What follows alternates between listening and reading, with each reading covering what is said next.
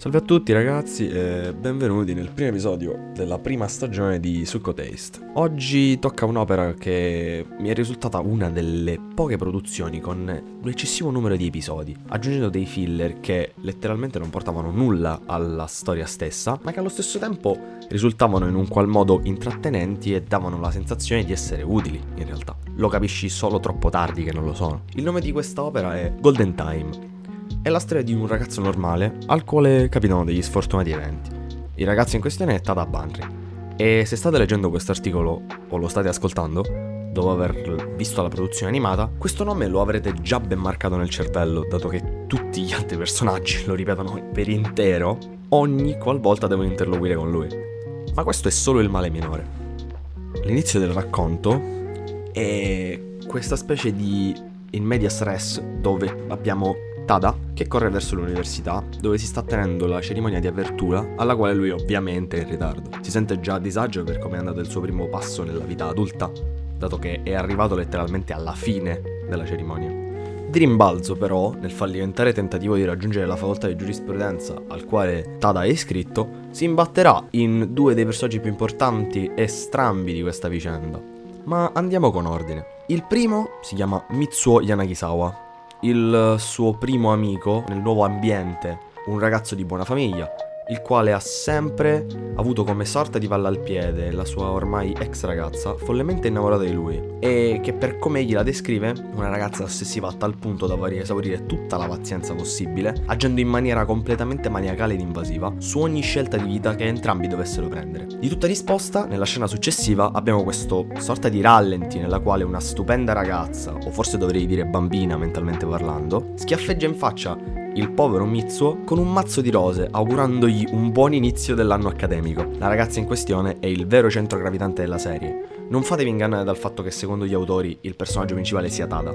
La vera protagonista è lei, Kagakoko, la cui voce è prestata da un'eccelsa Yuyori, la quale canta entrambe le openings e endings in maniera eccelsa, aggiungerei. Ultimo personaggio, ma non per importanza, abbiamo Linda, una ragazza candida, afflitta dalla classica indecisione liceale sui suoi sentimenti, accentuata dai sensi di colpa provocati dall'impossibilità di esprimere quei sentimenti per via dell'incidente di Tada, che a breve spiegherò meglio, e che, oltre il danno anche la beffa, si ritrova il ragazzo che aveva perduto, nella stessa università, a diversi chilometri da casa sua. Il primo giorno di lezioni, e lui non ricorda nulla di lei. Ma andiamo leggermente nel dettaglio, analizzando il perché della mia ultima affermazione riguardo l'incidente di Tada. La principale motivazione per il quale Tada non è veramente il protagonista della serie è rivelata poco poco più avanti, ossia questa amnesia provocata da un incidente che ha subito qualche giorno dopo la fine del liceo. Da quel momento lui ha perso ogni tipo di ricordo antecedente all'incidente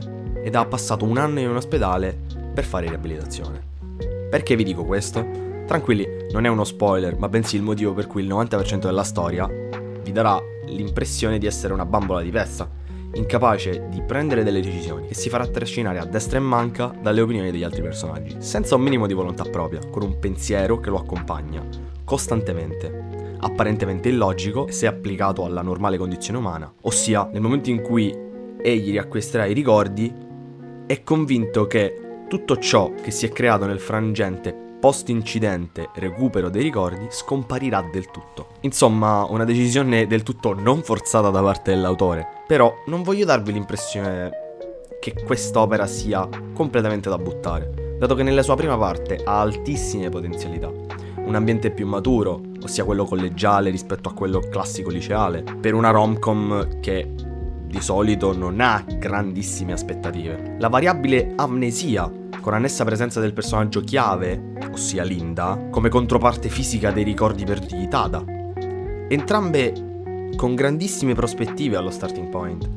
Per il sottoscritto, abituato al classico amore liceale, con personaggi che ancora si atteggiano tra il bambinesco, come Mitsuo, che non riesce a fronteggiare la ragazza per cui ha una cotta, dopo che viene rifiutato, ed il maturo, come l'unico personaggio, ossia Linda, che nonostante sappia di provare dei sentimenti per Tada, decide di reprimerli in fondo al suo cuore, sapendo che è la scelta più consona. Il tutto condito da una relazione ai limiti del tossico che, non chiedetemi perché, ma viene fottutamente idolatrata dai social, vale a capire sti anime watcher, ossia quella tra Tada e Kagakoko. ecco, diciamo a tratti da subito si capisce che queste componenti non vengono sfruttate al meglio, ma nella seconda parte dell'opera si perde completamente il filo. Succedono tantissimi eventi davvero sforzati, proprio si sente che sono parzialmente inutili o totalmente inutili e evidentemente manipolati per far sì che la trama converga verso il punto X, ossia il finale. Adesso, riguardo il finale, chi non ha visto l'anime